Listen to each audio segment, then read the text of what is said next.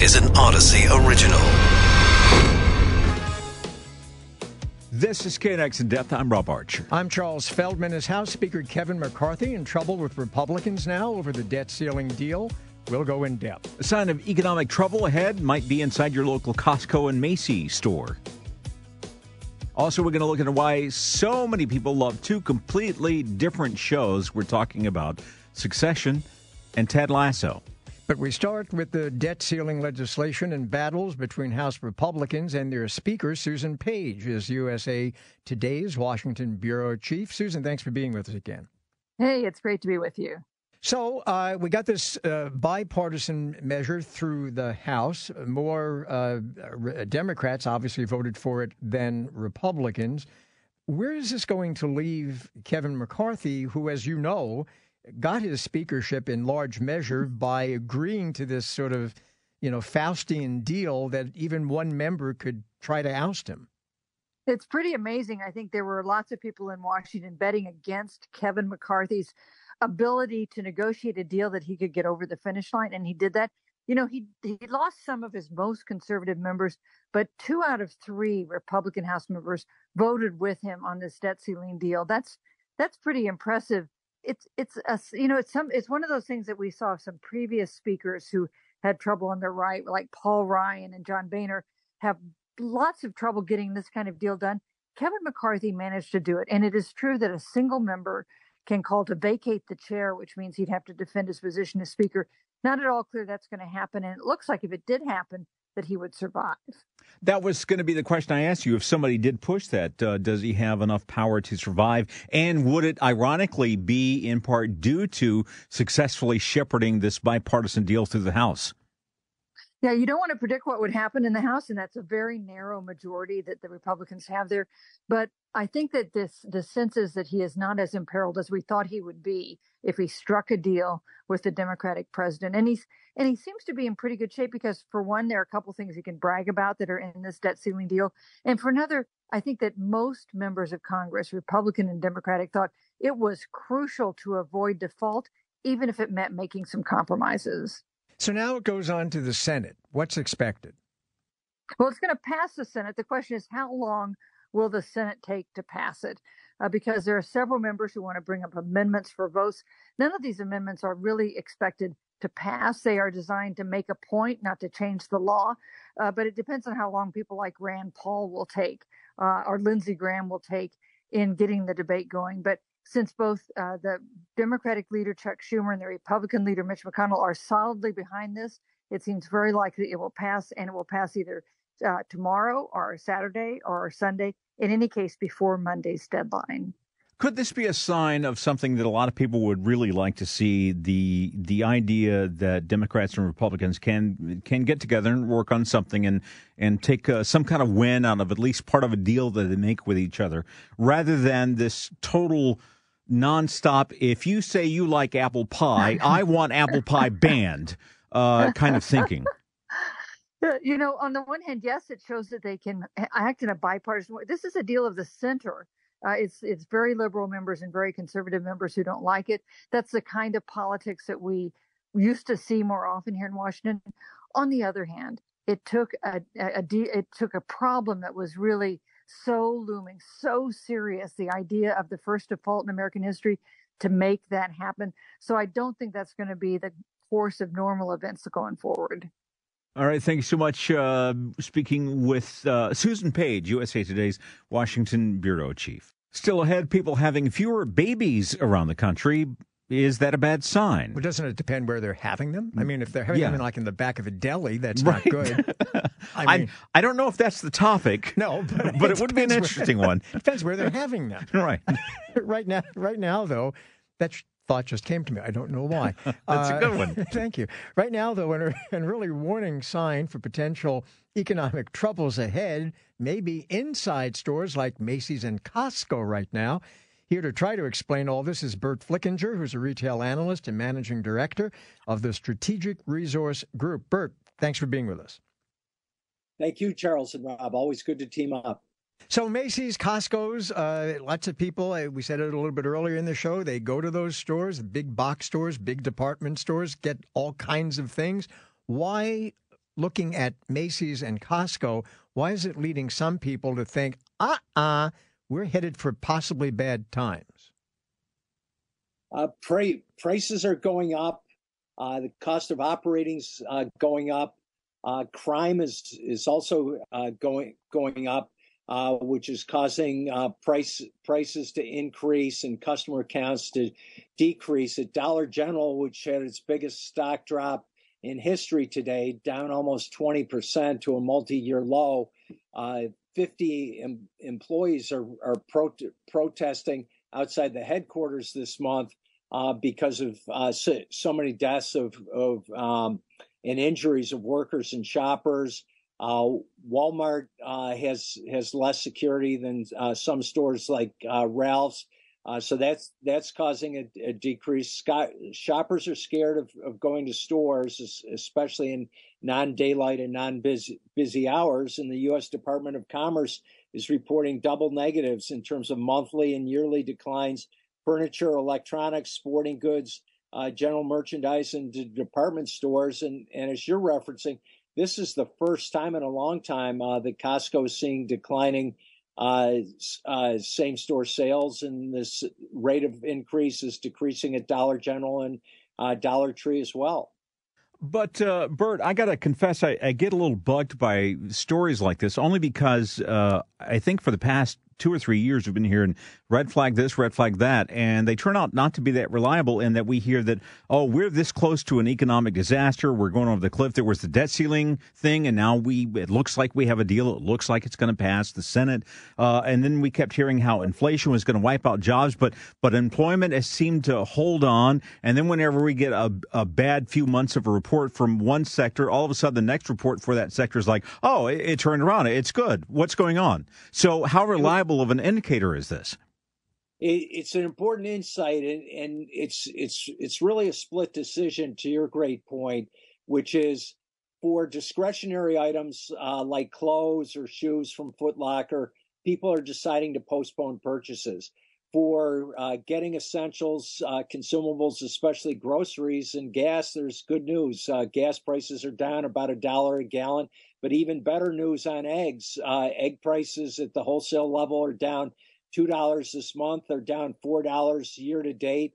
Uh, so as uh, the agriculture sector increases productivity during the current crop year, food prices will come down.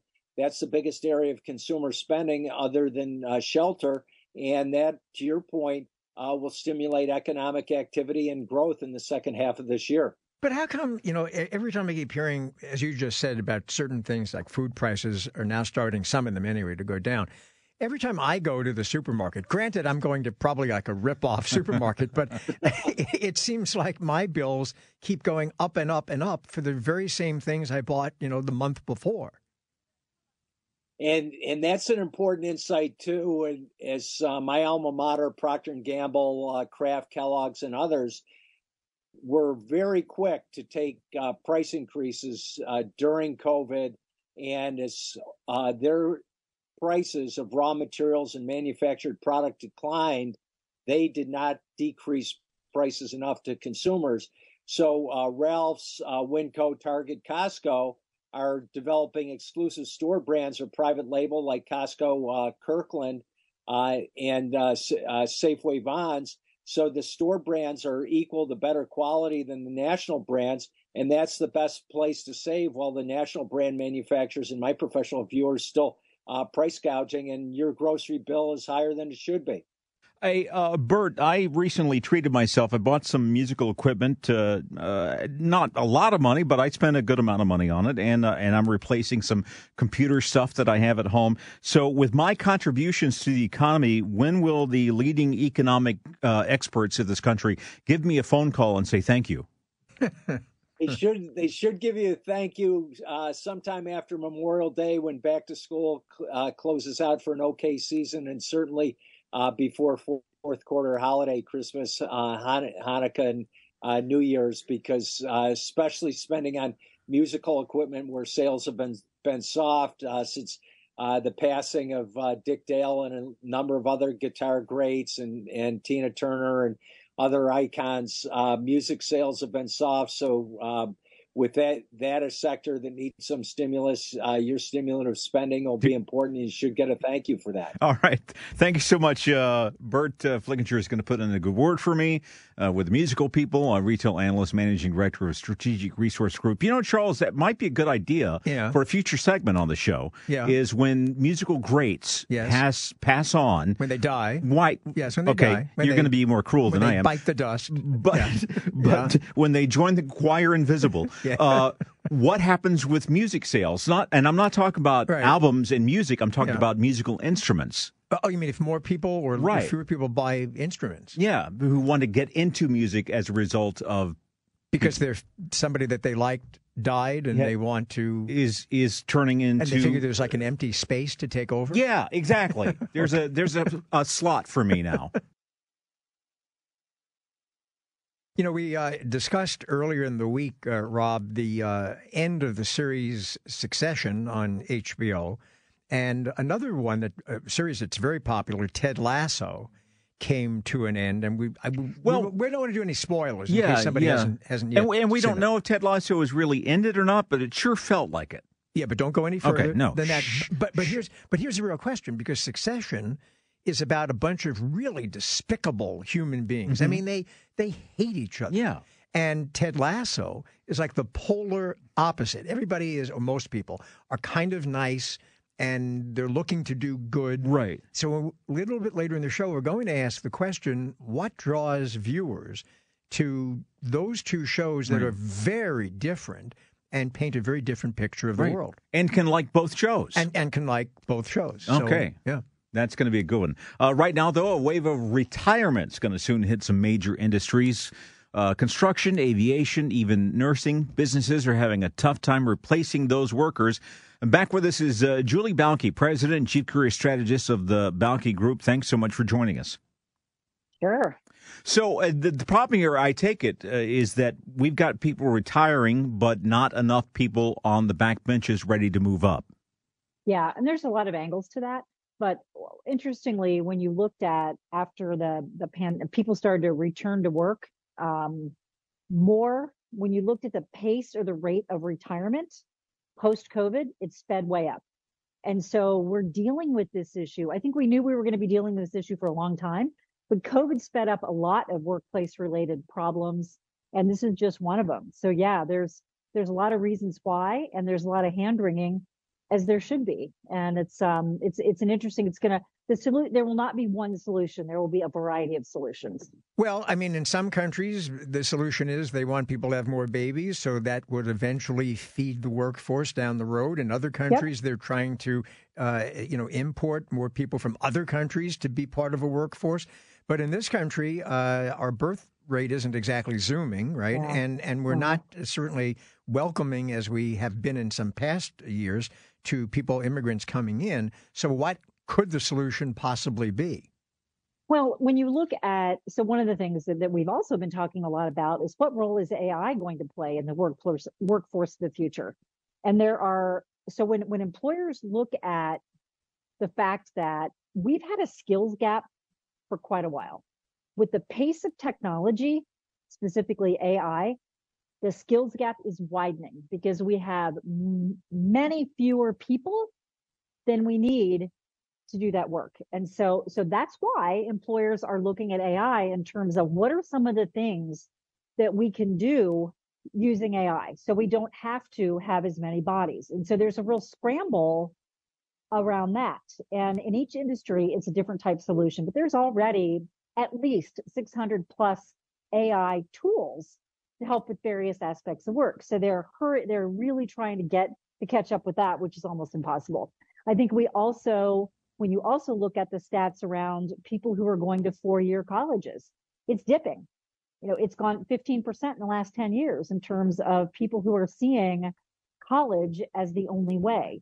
So in some cases, if we really said, how do we look at our whole process from how we start to educate kids, talk to them about careers, show them that there are a lot of careers that don't require you go in going into a couple hundred thousand dollars worth of debt and that working with your hands is just as valuable in many cases as you know as not and we have so we have to change the conversation around education which I'm already starting to see that happen, um, and which is exciting. But it has to happen from a lot of different angles, um, and so that's part of it. Like I said, AI is part of it. When you look at things like airline pilots, they have forced retirement, Right. and you know, I guess that's good. Um, but maybe you know, maybe you sweeten the pot for those people who want to retire early. Maybe you take another look at that and say, with advanced technology, do you really need to get out of the cockpit at the age at the age we say you do? Right. Well, well, Julie, Right. there there's the other problem here because uh, I'm beginning to suspect that perhaps a lot of people are not going uh, in, entering these fields or getting educated for these fields because they feel like that job is not going to be there by the time I'm able to do it because of of not just AI but also automation. Yeah. Yeah. So so you have to look at you have to look when you start thinking about what you want your career to be. The first thing we have to normalize is not having the answer when you're 22 because your career will evolve multiple times. There are jobs that in 10 years that are going to exist that we can't even imagine today. And so the best thing we can do is create a workforce of flexible, resilient people who understand that career agility is their responsibility and that the the days of your dad and grandpa's days of going one place for 40 years is far gone and i say good riddance and instead start looking at what does the market need?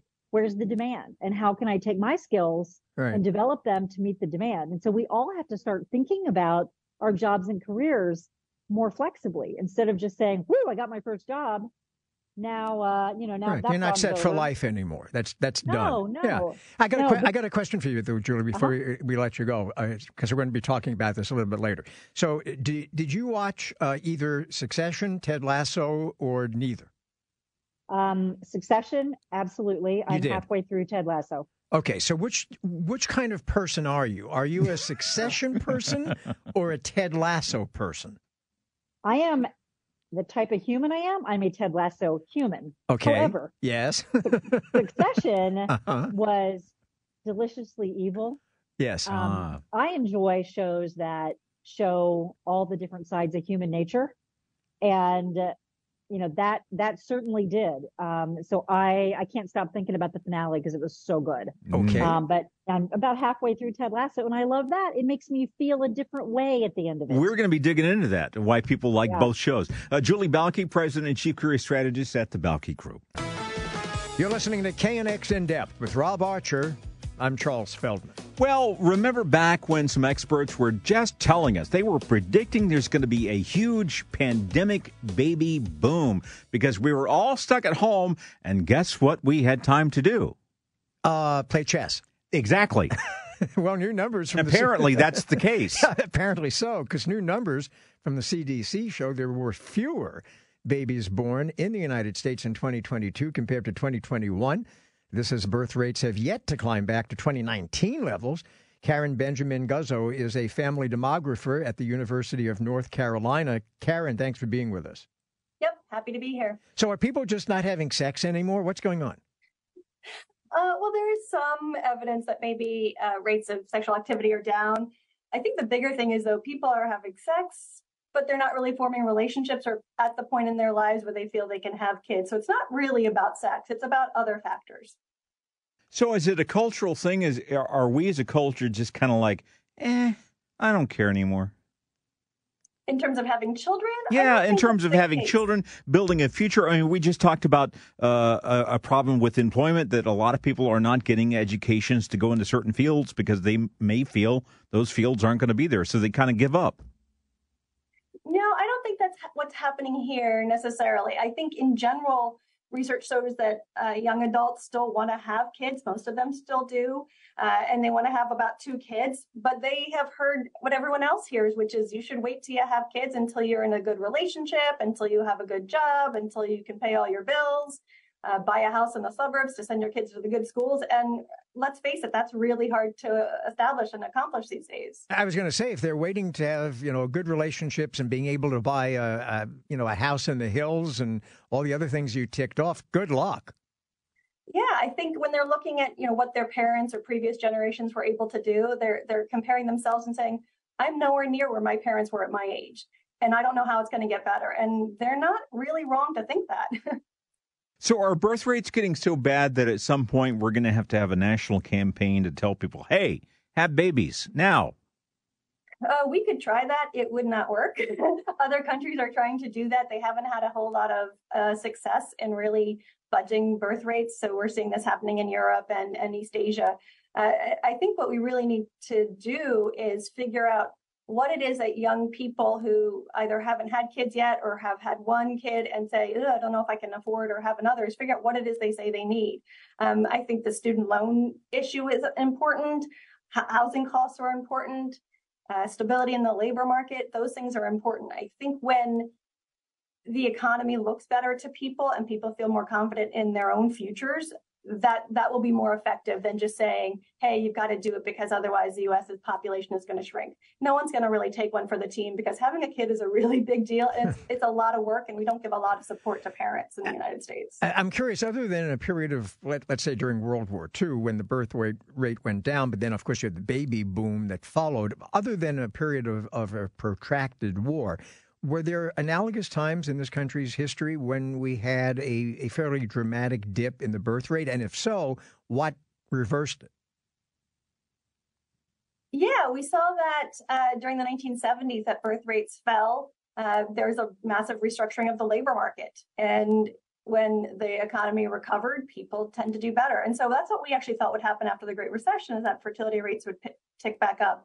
And they really haven't. And I think there's a lot more economic but also social uncertainty. So I don't think it's cultural in the sense of people are rejecting having kids. I think what they're doing is saying, I just don't know about the future. I don't really feel confident about what's happening. You know, there's political polarization, there's climate concern, there's all these other things happening. And I just, you know, they're, they're hesitant because having kids really, to me, and I think to many others, is sort of this, this irreversible thing that you do. It's you know you're you're a parent for at least 18 20 25 years in terms of having to like really support your kids and that's a big commitment if if, if you don't think the things look good anytime in the future you might hold off on doing that. And it gets to the point where people might have decided not now not now not now for so long that they sort of miss their window to have kids. Oh say so granted we we could use a change in the culture a little less divisiveness in our political lives. That's going to be hard to pull off. But is there something that the federal government could do, or even state governments for that matter, in helping the birth rate come back by more child tax credits or things of that nature? And would that help? Well, I, I think they would help. Things like the child tax credit, I think expanding uh, childcare centers and options for, for people so that they can continue to work and, and uh, still have kids that are in, in safe and secure childcare places. Uh, I think addressing again student loan issues would be a big one. Um, what we don't have in the United States compared to pretty much every other country is any sort of paid uh, parental leave. Uh, I think we're one of four countries, literally in the whole world, uh, that don't have that. So there are policies that we could put into place that might make people feel as if it's less risky to take on having a kid. You know, it would probably work being able to buy kids at Costco. or, or Macy's. Yeah. All right. Thank you so much. That is uh, Karen Benjamin Guzzo, uh, a family demographer at the University of North Carolina. Now, we are going to talk, as we've been promising, mm-hmm. about two shows, uh, Succession and Ted Lasso, mm-hmm. both very popular. Right. And just to let people know, we are going to try as best we can mm-hmm. to avoid spoilers because we realize that not everybody who, is, who has been watching those shows has seen the last episodes for the season anyway. Well, Succession has ended. We don't know yet about yeah, Ted, Ted Lasso. It's up in the air. But as a warning, you know, we can't help it. Something may slip out. Right. So if you don't want that risk, then I don't know, go shopping. yeah. Something like that. Yeah uh, or just kind of halfway listen and yeah. not really pay attention. Yeah. Uh, so, uh, with all that in mind, there are people that like both of these shows, and the thing that's weird about that is that both of these shows are very, very different from each other. There's definitely a different feeling. Uh, Tracy Pearson's a pop culture analyst and attorney who studied human behavior before, which is something. I would imagine would have to be hard to study. But for uh, thanks for joining us. Thank you for having me. It's always great to be with you folks. Oh, thank you. Uh, so, for people who like both of these shows, they are polar opposites. Why would somebody be attracted to both shows when they both have such different messages about human nature? It's interesting that you say that because they are very similar in that um, they're both uh, shows that are very character driven that th- these are characters that can't be written by computers. They are written by people who have lived experience. That's why we identify with them. Um, but more importantly they're survival stories. Both of these shows are survival stories just they're they're presented in different ways. Yes but but the way they're presented to uh, rob's point is they present a very different picture of human nature and uh, human interrelations and even family, because both of them are kind of about families, right? I mean, Succession is about an actual family. Ted Lasso is, in a way, about uh, a coach and the family that he sort of uh, adopts, which is the the uh, football team, the soccer team uh, that he's now coaching. So they're both, in that sense, about families, but the way these families interact paint very different pictures of the world. One is extremely uh, cynical, succession, and the other is kind of very rose colored glasses. Uh, so, how do people, why would the same person, for example, viewer, be interested in both of those stories? Well, because what they do is they rely on uh, very long-standing, highly effective narrative techniques. So when you look at uh, Ted Lasso, uh, this is an underdog versus the world story. We can get behind the underdog. We are attracted to that story because we are attracted to the virtues that are, are presented by that character. And we see uh, what is uh, generational trauma as the basis for that story. We see uh, the reason why he's hired is, is as a sort of uh, attempt to retaliate um, against uh, her ex-husband, so Rebecca's ex-husband, um, and she has a family history that she's drawing on in in that experience, as people will learn if they watch the show. When you look at Succession, you're looking at a story of survival of the fittest, uh, but family style, and um, that is also a a very common and effective narrative technique but but what we are looking at in Succession is uh, sort of this human voyeuristic desire to watch really nasty people suffer. I mean, it is it is you get you get some pleasure out of it because it, these are all incredibly flawed characters. And so while in Lasso we are trying to uh, identify with his virtues, in Succession we identify with these characters based on their flaws.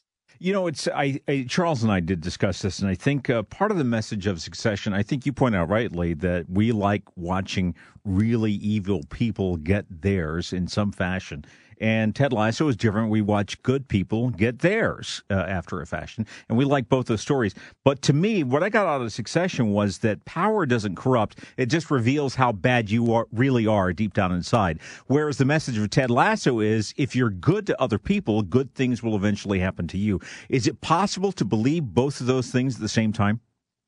Absolutely, it is possible to believe both of those things at the same time because they are both grounded in, in a concept of justice. If you're good, you get what you deserve, and if you are not good, you get what you deserve. Um, I also think that Succession tells a, another message, which is, or another story, which is that be careful for what you wish for because everything comes at a cost. And so I think that that there are a lot of different messages that we can take from Succession, which is why we're also intrigued by it, is because it's so complex. Both mm. of these shows are complex in their own way, and they're grounded in culture.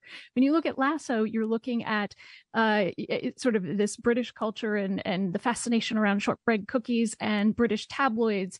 When you look at Succession, you're seeing sort of a, a, a media dynasty that it, it, it makes its money on sowing division and we can identify with that. Uh, very fast, quick answer. Uh, which show, if you could only watch one, would you watch? Ted Lasso or Succession? Succession. Very see, I don't, I don't know. I that's the weird thing. Thank you for joining us, uh, Tracy Pearson, pop culture analyst and attorney, uh, studying human behavior. Which so you don't know which one you? I would? don't. I really don't know because there's a part of me that would love to say Succession because I see myself as as right. a, kind of a cynical person. But if I had to choose between that and Ted Lasso, I don't know if I could choose. You know what I would actually like to see if the strike ends, the right. writer's strike, and they get to actually writing new scripts. I'd love to see an episode where they kind of take the the human nature in Ted Lasso Mm-hmm. and put that infuse it into the characters on Succession and vice versa, and see how that would play out. They would have to put a lot of CGI in that, I think. That's it for KNX In Depth. We'll be back tomorrow at 1 p.m.